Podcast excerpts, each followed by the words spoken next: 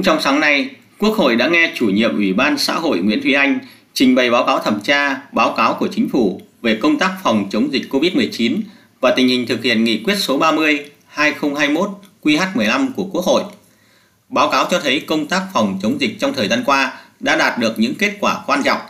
cơ bản kiểm soát được dịch bệnh COVID-19. Tuy nhiên, vẫn còn một số vấn đề cần quan tâm trong công tác phòng chống dịch tại một số ngành, lĩnh vực. Báo cáo thẩm tra của Ủy ban xã hội cho thấy chính phủ đã tiếp tục chủ động, linh hoạt áp dụng các biện pháp phòng chống dịch COVID-19, chủ động khẩn trương kịp thời ban hành trên 100 văn bản chỉ đạo, điều hành để đáp ứng yêu cầu cấp bách trong phòng chống dịch. Tuy nhiên, Ủy ban thấy rằng các văn bản hướng dẫn trả lời của các bộ ngành trung ương để giải quyết các vấn đề vướng mắc phát sinh ở địa phương đôi khi còn chậm, có văn bản chưa phù hợp với tình hình thực tiễn, vẫn còn tình trạng văn bản của chính quyền địa phương chưa bảo đảm tính thống nhất với hướng dẫn của trung ương.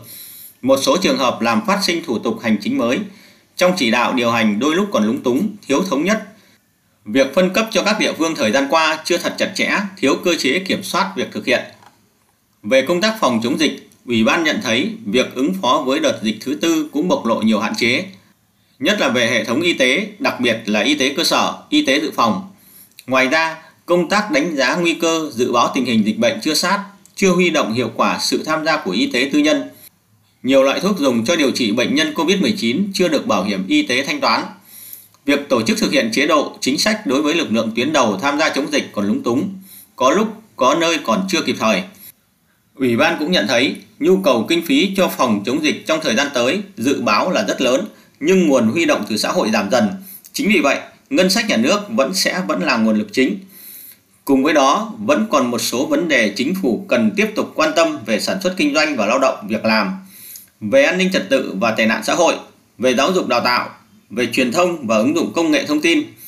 đặc biệt về an sinh xã hội bởi tác động về mặt xã hội của đại dịch rất lớn và chưa được đánh giá đầy đủ, có tình trạng lao động tự do phản ánh chưa tiếp cận được chính sách hỗ trợ của nhà nước.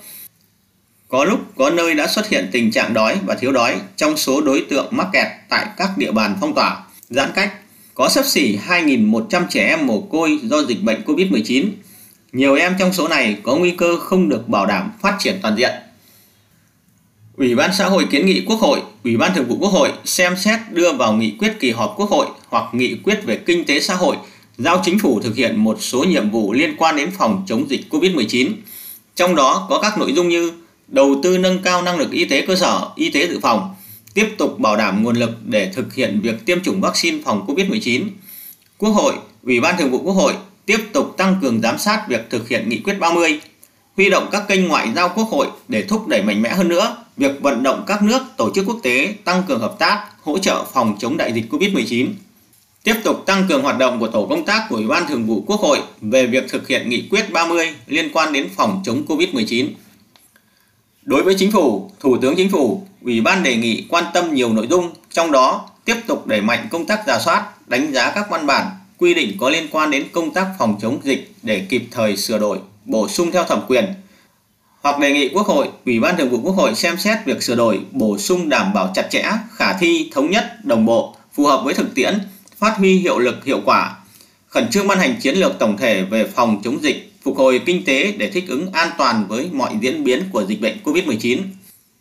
Nâng cao năng lực trong dự báo xu hướng COVID-19, chỉ đạo các bộ, ngành, địa phương kịp thời ban hành hướng dẫn thích ứng an toàn, linh hoạt, ứng phó với dịch COVID-19 trong phạm vi phụ trách.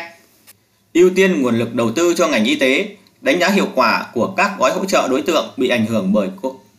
đánh giá hiệu quả của các gói hỗ trợ đối tượng bị ảnh hưởng của đại dịch Covid-19 để có giải pháp trong những năm tiếp theo.